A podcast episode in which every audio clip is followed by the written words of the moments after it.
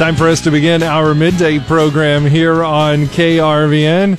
As uh, people first walk into the studio, the first thing they notice is that uh, you can see out the window. Jason was just astounded by that. And That's not a view I've seen here since 2002.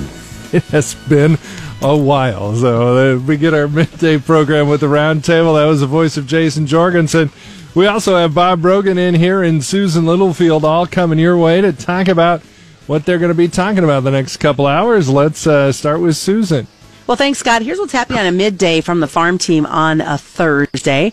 We'll kick everything off with the Engler journey. We'll get an update from Alex. Then at 1245, the recent trends we've seen in this cattle market. We'll get more details with my conversation with Brad Kooima. And then wrapping everything up at 117, Bryce talks about Omaha Steaks and a donation they're making to hurricane relief.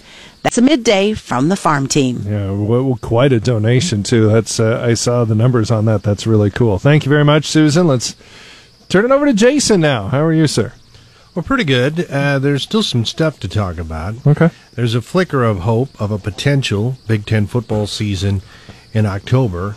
I had a chance today to talk to Sean Callahan about it, and uh, he'll give us his thoughts.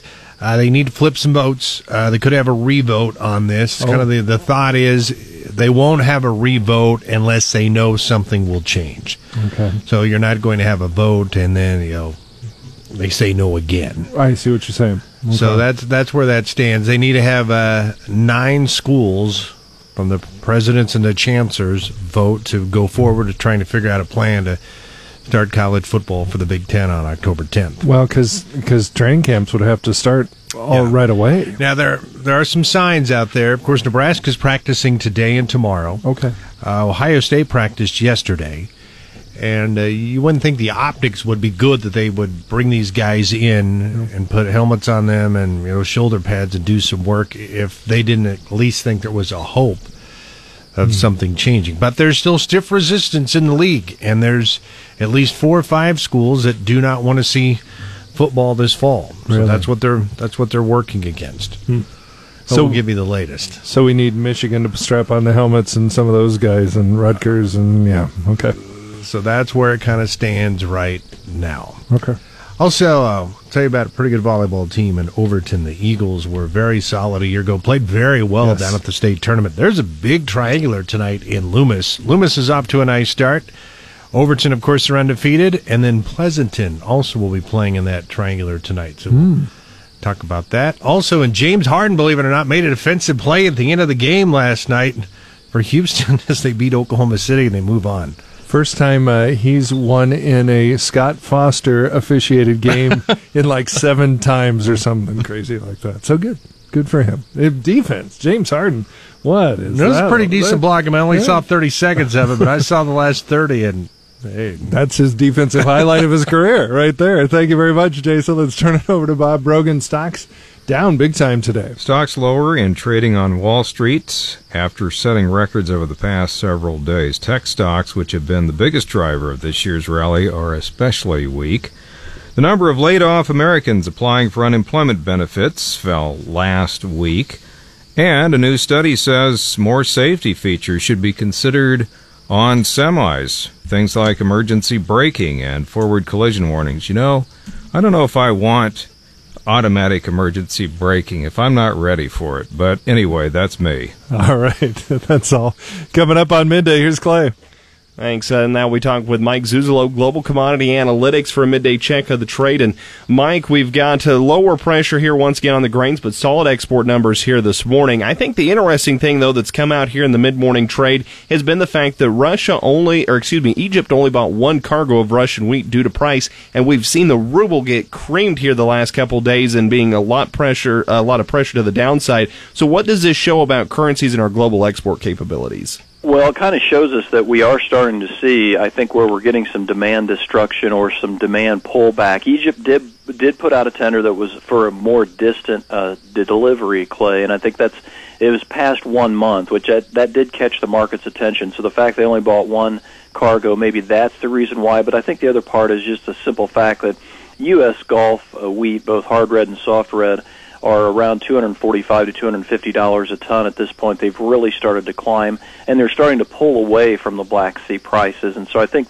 this is one of the key three features I think that's trading in the grain pits today, and that is the fact that we're getting, excuse me, continued Russian uh, purchases from Egypt instead of anybody else, and that Russian price continues to go up. Looking across here as well, though, we still have to contend with. Granted, we've had some factors impact the crop, but we're still looking at healthy carryouts for the U.S. So we're going to have plenty of supply left to export. So, and without a lot of commodity inflation starting in the market space, realistically, we need to kind of look at these charts, and when they give us overbought signals, more than likely it's going to happen that way. Yeah, and I think this is a very key element to the trade between now and next Friday's USDA report, the next WASDE report. I think it almost feels like right now, like you're kind of talking about the marketing tone and the mindset of the market is essentially marking time until next week's report. Um, long certainly, I don't think want to go into another long position or add to already long positions given these overbought conditions and the momentum factors starting to turn against them. Having said that, though, I think the other two big factors at play today is the export sales were very, very strong, except for beef, and but in everything else, very, very noteworthily strong. Um, and, and you have that contrasted with the improving weather. In other words, maybe not as much rain as we'd all like in terms of coverage, and but the amounts that uh, are going to get rain uh, seem to be very, very good, and they're starting to build a little bit, especially get, as we get past day five. Also, one of the big features talked about yesterday was a very big cold front coming through Nebraska, the plain states looking at maybe a freeze or a frost. That seems to be off the table with most of the cold temperatures way far north or stuck in the Rocky Mountains. So traders are, I think, probably looking at that today as well. And speaking of those live cattle, again, not the greatest export numbers in. We see cash developing very, very light in the north, though, at a dollar two, which is even a dollar lower than what we saw yesterday. It's two to three back from last week. So with that kind of outside fundamental pressure as well, we'll probably have a little bit more downside here in the futures market, too. Well, it's going to be tough for the cattle. They they really need the hogs to hold in there because I think hogs are able to shake off the stock market drop along with this uh, cash cattle trade you're talking about today. Uh, but the the weekly export sales are why the hogs are able to do that. The hogs saw 53,600 metric tons sold. That was up 36% from last week, probably up around 40% for the four week average as well. But the cattle can't say that. They not only have that weaker cash, they also have only export sales down 19% from the four week average, and they're looking across the screen and seeing a 2 to 3% drop in the stock market. So these are key elements, but we got to hold these hog gains for the cattle maintain a sufficient technical look, I think. Mike Zuzolo, Global Commodity Analytics. Remember, trading future options involve risk of loss. Well, it's time for us to take a look at our weather and see how it's affecting us and around the world in agriculture. And we're here with Paul Perkins and you know, it's uh, days like this that, uh, you know, you definitely don't have to work very hard. exactly. Very quiet weather and lots of sunshine. Speaking of sunshine, What's this bright line into the yeah. AM master Listen, controller KRVN? I have been saying, Paul, that everybody is just agog when they come in here because it's just like, wow, natural light. yes, a nice uh, trimming of some bushes out to the west, our KRVN west weather window, and it's, it's looking mighty clear in here. It was a rough day for hedges here at the KRVN yes. campus uh, yesterday. They got trimmed down, but uh, yeah, it's it's pretty nice and you know, it's going to be nice when we see storms coming in, but that's certainly not the case today. No, not till about the middle of or early part of next week. We could see uh, some beneficial rain and thunderstorms. Finally, a decent chance of some rain. It looks like on the way as we head towards uh, Tuesday, Monday night into Tuesday night here. But for the time being, yeah, dry conditions and uh, looks like the last official weekend of summer going to feel like it, especially for Saturday and Sunday. Yeah, it sounds like it. Boy, when's the last time you've said a decent chance for rain? It's yeah. been a month. Yeah, it's extremely, and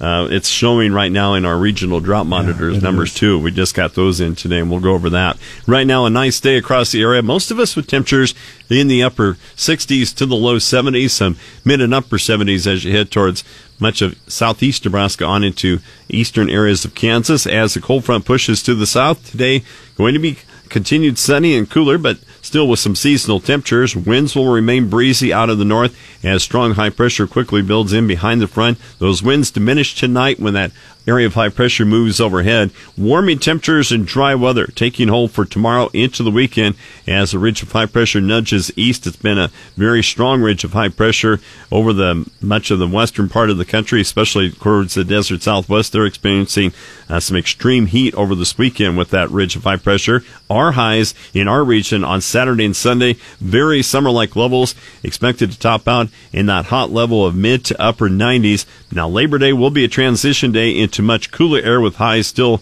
in the mid 80s to around 90, not the 70s that we were promising earlier. Right now, looks like it's going to be a bit on the warmer side for Labor Day. Rain and thunderstorm chances increasing by Monday night into Tuesday night, and then they'll diminish during the day Wednesday. A slow moving area of low pressure tracking across the plains. Still some uncertainty right now for the exact location of some best rain chances with this system but it does look like our best chance of rain in quite a long time. A strong clash of warmer and colder air masses expected, and quite a bit of available moisture. Daytime highs cooling to the upper 50s to the 60s by Tuesday and Wednesday, and the first frost may occur in the western sandhills on Tuesday night. In the long term forecast, below normal temperatures likely for Nebraska, Kansas, and nearly all of the central and eastern U.S. for Tuesday through September 16th. That bulk of the cooler air for Nebraska and Kansas likely to be the middle of next week. Mostly near normal to slightly above normal rainfall, likely the middle of next week for Nebraska and Kansas. A drier outlook of below normal rainfall, though, is back by late next week through the 16th. In the latest regional drought monitor, Nebraska dropped 13 percentage points to only 19% drought free. In other words, 81% of Nebraska experiencing some level of dryness right now. The exception, pretty much north central Nebraska, because much of west central, central, and eastern Nebraska abnormally dry to a moderate drought. Severe drought is found in much of Kearney, Adams, and Hitchcock counties, the Nebraska Panhandle, and an area from Omaha to the north and northwest. Extreme drought is now found in a small area from Omaha to Washington and Burt County. Of course, they're closer to those drought areas affected in Iowa. Kansas dropped four percentage points to 63% drought free. Abnormal dryness to a moderate drought is found in southeast Kansas and the west for areas along and west of the line from Smith Center to Dighton and Ashland. Severe to extreme drought is right along the Colorado Kansas border from Wallace County to the southwest corner. Weather factors driving the markets include stormy Midwest weather and light rain in the driest areas of the southern plains. The Midwest dry the late part of this week. Thunderstorms with moderate to locally heavy rain forecast this weekend. The rain will be the rain benefit will be minimal in the Midwest due to extensive dryness in the last month. The Midwest weekend storms may bring some severe weather damage. In the southern plains, scattered rain this weekend will offer some moisture ahead of winter wheat planting. Very hot weather, though, before the rain will further dry out the soils and vegetation. Soil moisture for winter wheat planting low in western areas of the southern plains. Man, I, I don't like to I don't like to hear that drought. I just just took a look real quick. Looks like Lake McConaughy is down to sixty two percent capacity. So Wow. it's it's it's down quite a bit too. So my goodness, my goodness. I know, yeah, a few weeks ago it was like at 67, so yeah, it's been drained it down. Yeah, for sure. All right, thank you, Paul. I appreciate it. Where do you go to check in on your weather? Weather Tap, KRVN.com.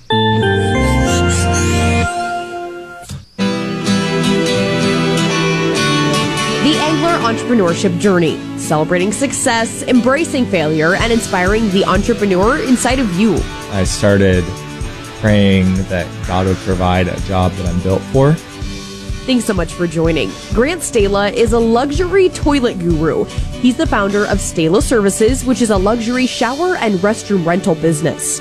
I started this seven years ago when I was a senior at the University of Nebraska at Lincoln, and I was taking a bunch of entrepreneurship classes. And after I took a fall semester, I went to a winter break with these four little ideas, and off of that, developed the idea for a restroom trailer.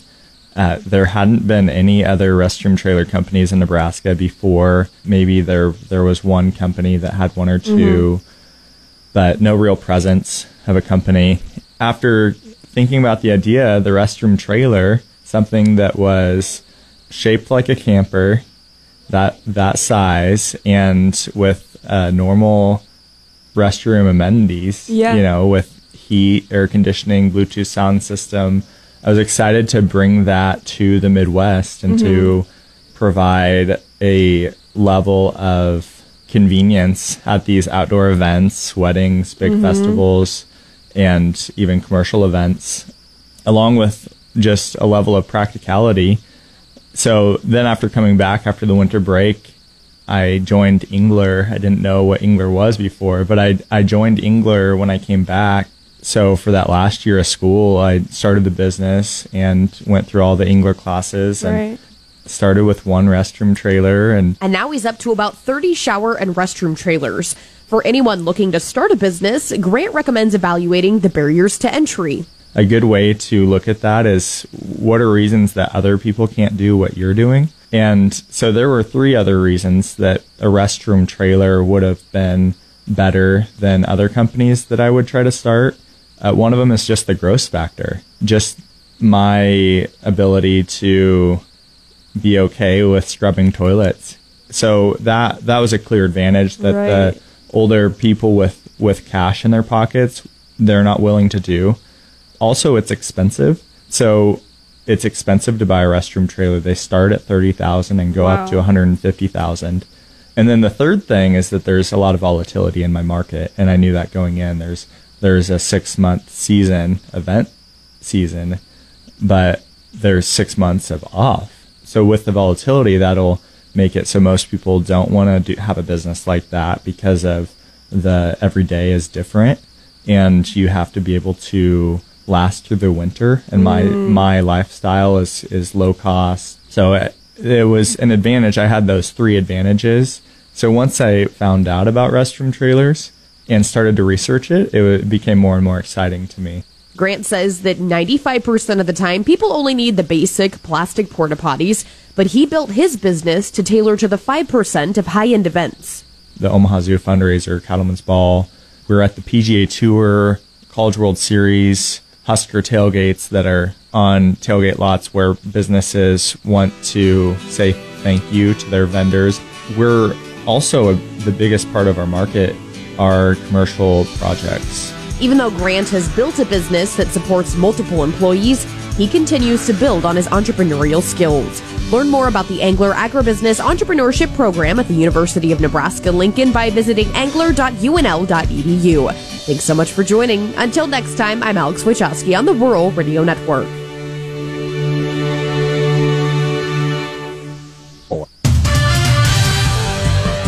Time for midday sports. Jason Jorgensen stepped in, and well, Jason, some people may be getting excited here because uh, we we may have a definitive answer in the next 24 hours or so about Big Ten football.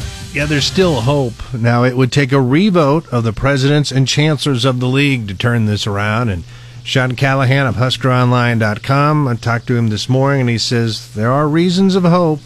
Crushed fingers. this is what has me really optimistic. Nebraska called their players back to practice today and tomorrow. They're going they're going they're going to have hour and 45 minute practices on Thursday and Friday. And you're allowed to do that right now. It's called the 12 hour rule, so you can have your kids together for up to 12 hours a week. What I mean, what what those are pretty good practices to have back to back days. It tells you that you know what they they they feel good about this right now where it's at, and they want to be ready because if a vote does happen, they could be back in fall camp by Friday or by Saturday or maybe Monday. I mean, it could happen just like that with camps reopen. Here's the thing they're facing they got to flip six schools. There were just three schools in favor of before Nebraska, Iowa, and Ohio State. They need six more schools to vote to play if there's an actual revote. On top of the three that already voted in favor. Oof. And we've heard some schools have no favor of uh, wanting to go with football this year. And I don't know how that works if if they weren't going to allow Nebraska and Iowa and Ohio State to go out to do their own thing. Well, if you have a vote and it passes you want to play, well then how do you allow some schools not to play? What's the difference? You're either a member of the league or you're not. Right, and that was the reason why they told, hey, you cannot go out and play Nebraska, Iowa, whoever else. What will be interesting, we were talking about this off the air. Uh, If they do have a season now, obviously you're going to have give give them time to prep and get ready to go. Looking at mid October, how many games do they need in order to potentially qualify for a playoff uh, bowl game? I mean, when does the season technically end for them? I know those are questions we don't have answers to, but Also, I still don't know if this happens. There's there's, a tweet out there by the doctor of Penn State dropping some. saw that. Yes, saying what they've tested 30 to 35 percent of the kids that have had COVID, then they're afraid they're going to pick up that heart disease. Yeah, they've 30 to 35 percent have had it Yeah. that have uh, have this heart disease with it. So that's something they'll have to keep in mind, I, I suppose. But this this might be the last chance. Although- But if you're going to play, what's the difference between playing in October or November, other than the election? Well, I agree. Yeah, I mean, let's let's just call it for what it is. Sure, sure. Uh, stay tuned. If we know anything, we'll let you know. Overton's off to a 4 0 start the season in volleyball after making the state tournament a year ago. Head coach Haley Ryan talks about some of the things that they're focused on in the month of September. We know it's going to be an adjustment going from D1 to C2, so um, we've talked about that. Um, we've talked about how we're going to have to prepare for that and what it's going to look like. But yeah, there's there's definitely several goals that we have out there um, ready to work towards, and you know, hopefully we'll have a season, and you know, the girls will get the opportunity to make those goals into a reality. Overton is in action tonight at the Loomis Triangular. They'll face off against the Wolves and then a big match against Pleasanton, who knocked off Overton uh, twice a year ago. My complete interview with Coach Ryan can be found at krvn.com. And Tyler, as you know, I'm not a big fan of the NBA anymore, but I flipped through last night. I could not believe what I saw at the end of the Houston Oklahoma City game. James Harden made a defensive play. He blocked a shot at the end, knocked it out of bounds, and the Rockets won 104 102. Now, I will tell you, I'll fill in the gap from the rest of the game because you didn't watch it. He was trash, non existent. Uh, honestly, he looked like somebody that did not want the ball in his hands at crucial times.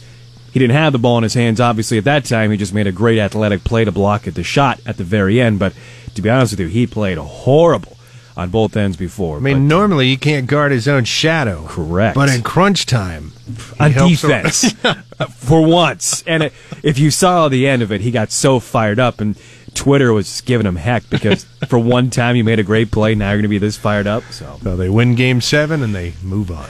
all right. Well, I I guess Glad you're here to fill in the blanks. I know in it. the NBA. we'll be doing it again tomorrow. All right. Thanks, Tyler. Thank you.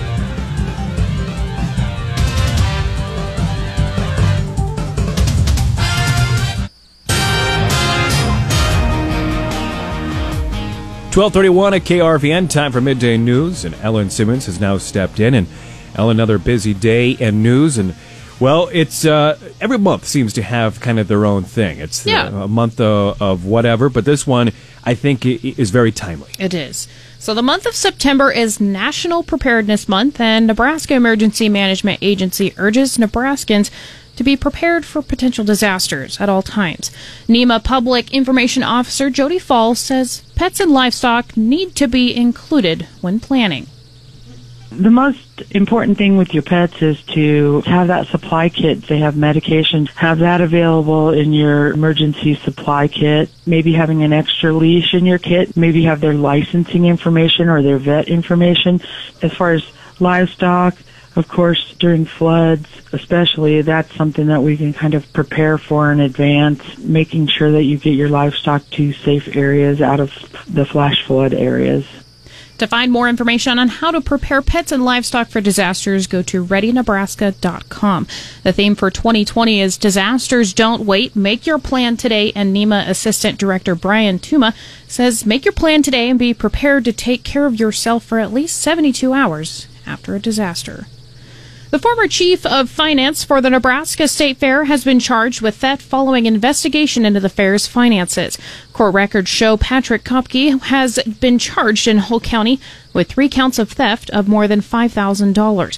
Earlier this year, the Nebraska State Fair Board hired a forensic investigation firm to look into the fair's finances after staff discovered suspicious activity during an internal review. Eight fair employees lost their jobs in December as officials took steps to firm up finances after a 2019 loss. Kopke is scheduled to be arraigned on September 9th. No, no attorney was enlisted for Kopke in online records on Wednesday. Omaha residents will have to continue wearing masks in public at least into October because of the coronavirus pandemic. Omaha City Council voted Tuesday to extend its mask requirement that was set to expire la- later this month through October 20th. Everyone in the state's largest city is required to wear face coverings in most indoor public spaces. Douglas County Health Director Adi Pour said wearing masks is, Im- masks is important now that most businesses and restaurants in the city have reopened. Nebraska reported 287 new case virus cases Tuesday to give the state 34,674 since the pandemic began. And finally, North Platte authorities say a 17 year old North Platte girl has been missing since Monday. Kaylee Nicholson is described as 5 foot 7 inches and 108 pounds. Police described her as having blonde or strawberry blonde hair and blue eyes. Those with information are asked to contact the North Platte Police Department at 308 535 6789 or call 911. Tips can be provided online at LincolnCountyCrimeStoppers.com or calling 308 534 8400.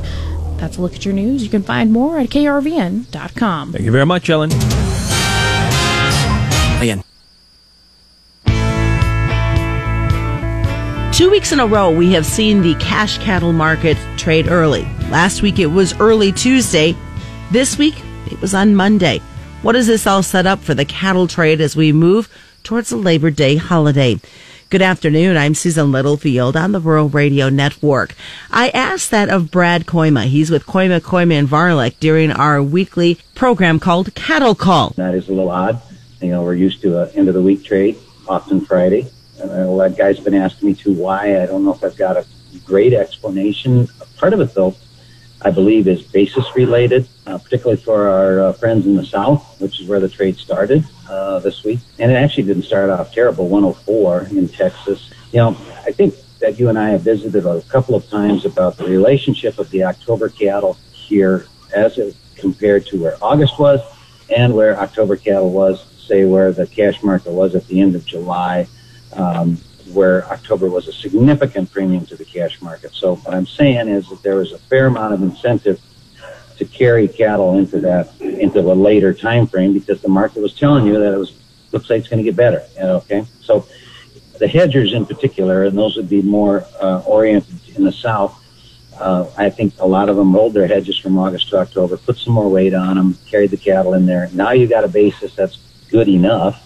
You know, October's around 104 uh, that they probably took that opportunity to trade cash cattle lower, unfortunately, um, but probably mostly influenced by where they could liquidate their hedges. So as we look at this cash cattle market and what we're seeing, and then it kind of swoops over into the box beef, can we continue to see some lower box beef numbers before there's some nervousness going on from the cat, the packers? Well, um, thank you for that question. I'll try to be as polite.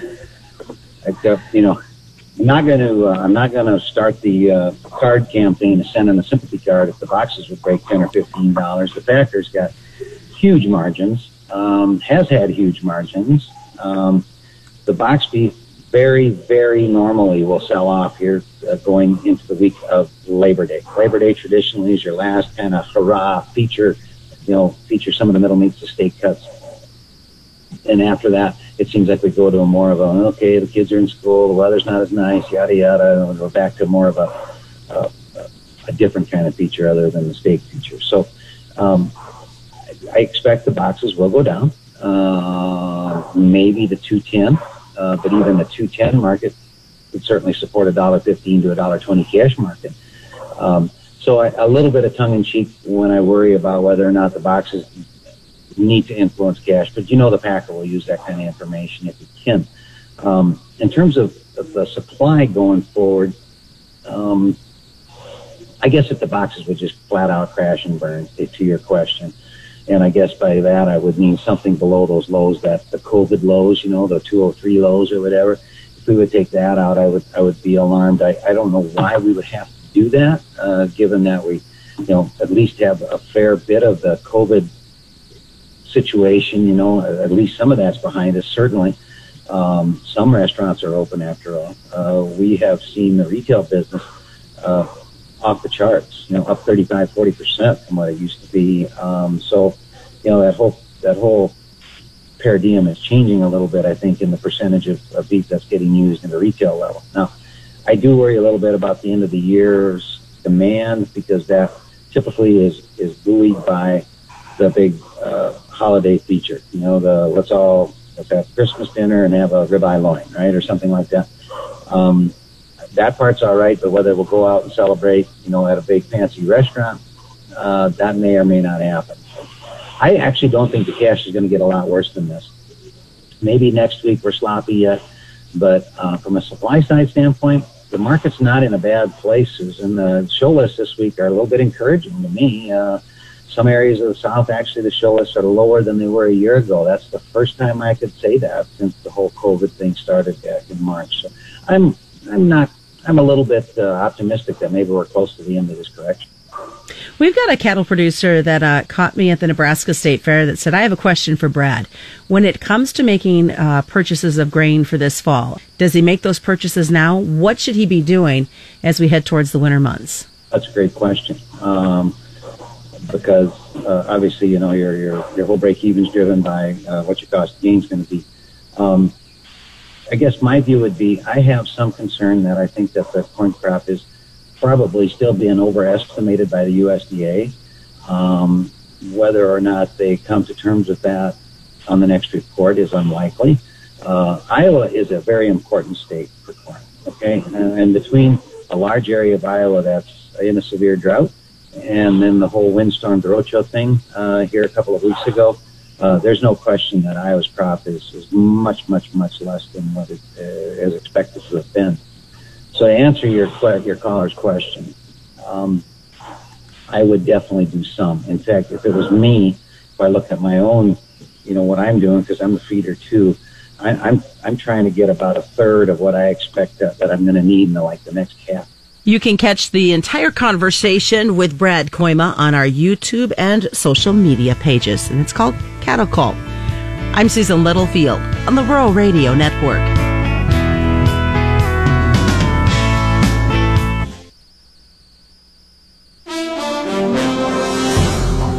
Hi, Bob Brogan with the Business Report. Stocks are tumbling in midday trading on Wall Street after setting records over the past several days. Technology stocks, which have been the biggest driver of this year's rally, are falling broadly. Investors are awaiting Friday's release of the Labor Department's August job report. Economists surveyed by FactSet forecast that the U.S. economy created 1.4 million jobs in August, but that would be down from 1.74 million jobs in July. Tens of millions of Americans remain unemployed, however, as seen by this week's unemployment benefits numbers. The number of laid off Americans applying for unemployment benefits fell to a still elevated 881,000 last week, evidence that the viral pandemic keeps forcing many businesses to slash jobs. The latest figures suggest that nearly six months after the eruption of the coronavirus, the economy is still struggling to sustain a recovery and rebuild a job market that was devastated by the recession. Growth in the U.S. services sector, where most Americans work, slowed in August after a big rebound in July. The Institute for Supply Management says index of activity in the services sector showed a reading of 56.9 in August, down 1.2 percentage points from the July reading of 58.1.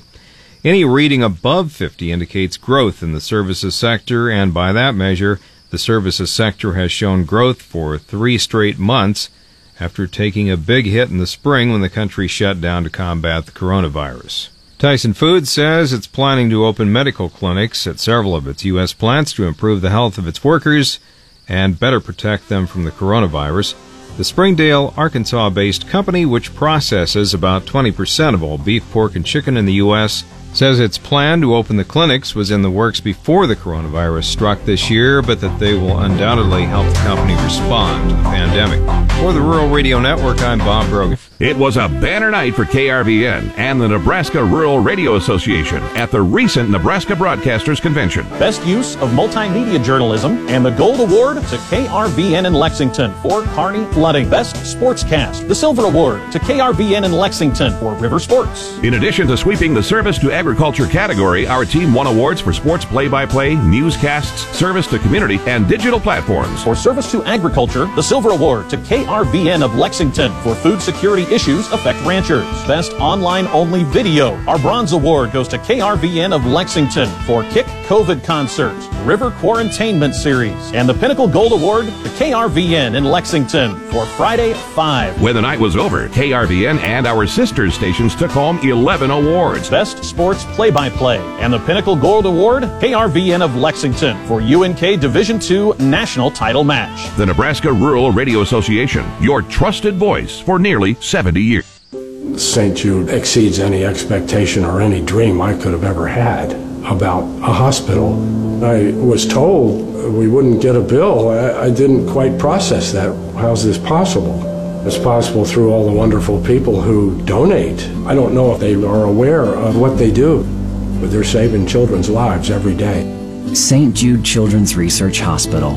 Finding cures, saving children. Learn more at stjude.org. A Nebraska based company is working to provide meals to those that were affected by Hurricane Laura. Omaha Steaks has partnered with the Salvation Army to donate 60,000 pounds of steak to those in need. Joining us now is Omaha Steaks fifth generation family owner Todd Simon. Todd, tell us about this project as well as the inspiration behind it. Oh, hey, Bryce. Well, we um, we've been seeing a lot of customers uh, around the country and Americans around the country are telling us that uh, enjoying meals at home with family and friends has become even more important to them uh, during this time. And so when we saw that there were hundreds of thousands of people that were not going to be able to enjoy uh, meals at home or really meals at all because of the tragedy of the hurricanes, uh, our team leapt into action and we're making our biggest steak donation in the history of the company. 60,000 pounds of strip steak.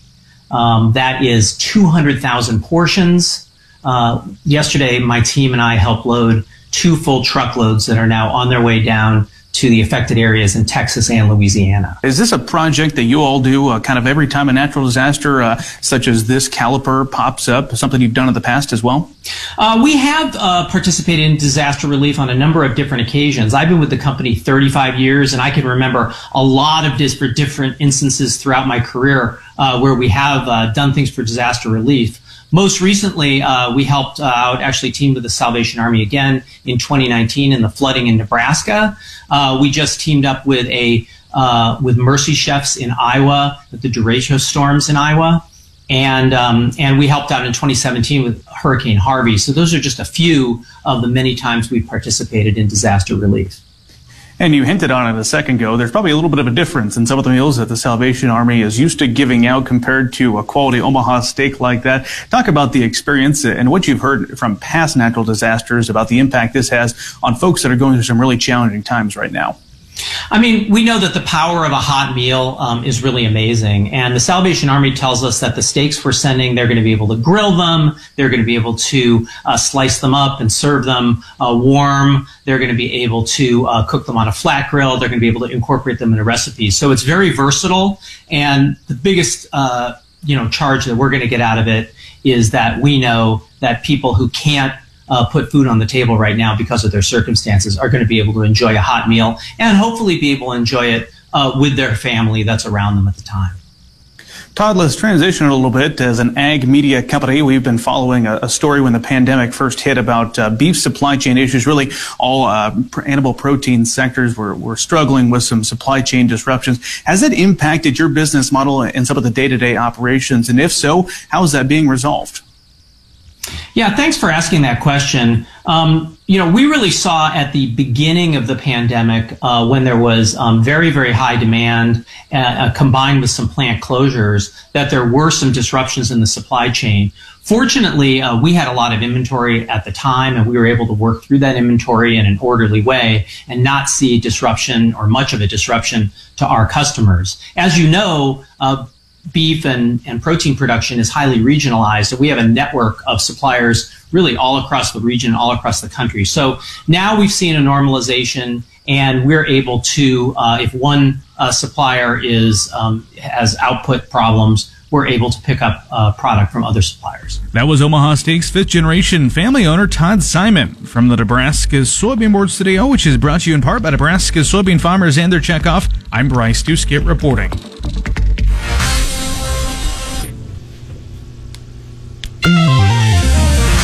Patton on the Rural Radio Network. Let's check in with John Payne, Senior Marketing Analyst with Daniels Ag Marketing in Chicago and publisher of the newsletter This Week in Grain. And it's a little bit of a mixed market risk off in the outside trade in those equities, and part of that spilled over into the grains. But soybeans resilient. They see strength in the meal and in the soybeans themselves. Yeah, you know, continued strength. And it's impressive. I mean, China's been on a spree. Um, you know, not to mention their currency's been stronger. You know, the, the kind of talk. That I can't remember what interviews I've mentioned on this or not, but the Chinese yuan of the dollars strengthened from like 7.15 at the beginning of the coronavirus, kind of the peak of the pandemic, all the way down now to uh, 6.82, which you know, doesn't sound like a big move, but if you're buying commodities on the uh, scale they are, you know, certainly doesn't make make bad uh, bad politics to strengthen your currency when you buy buy imports. We'll see if that'll hold. Um, today was kind of one of those days where we saw a reversal on the Fauci Thomas this morning. Um, it sounds like you know I I can't follow much of this, but there's there's potential vaccines on the horizon, and now it's going to be okay. When are we going to get up? The economy is a little bit on borrowed time to a certain degree. It has to get open and you know moving you know organically. And I think you could probably say Trump would lie in that category, or it needs a stimulus and it needs a lot of money. I mean, these corporations are going to go under before too long, so you know that's more, I think the, the Democratic camp would be to, you know, at least the House, they want a $3 trillion stimulus package um, sometime to kind of help, help the economy out. I think the, the markets are kind of trading both stories to a certain degree, and, and one of them will win out. If, if well, one of them went out, they win. If, if neither wins out, then I think that we're, we're in for a hurt here. Um, you know, I just think the dollar is way too strong, or way too weak rather, and, you know, these prices here could fall. Um, watch December gasoline. I know I've been a little long-winded here, but December gasoline today was a good trigger, and you know we just had, could not see that rally. And uh, without gasoline going up, I don't see crude oil going up, and I don't see you know much of the ag space doing well either. As well, we continue to see in the uh, trade, we saw Egypt only buy one cargo of uh, Russian wheat today, though. Does that maybe sublime that maybe Russia's having some issues with their own currency and maybe the U.S. could piggyback on that? Could be. I, the U.S. The U.S. is seeing good business. I don't know. If, I think Egypt. You know, we're in a period of time where we're a little bit between crop years, and I think it might be a little more expensive than they want to pay. So prices rationing themselves, and that's a good example of it. Um, but on the on the wheat side here in the U.S., cheap relative to the euro. Uh, as I said in my newsletter this morning, the euro euro hasn't moved much wheat all year. The U.S. is off to a great pace, so we'll see if that'll continue. John Payne with Daniels Ag Marketing. More at danielsagmarketing.com. Do remember, though, trading futures is an option that involves risk of loss and may not be suitable for all investors. Thank you very much, Clay. That will take care of midday here on this September 3rd. If you miss anything, you can listen to our midday podcast sponsored by Davini Motors at krvn.com or on iTunes.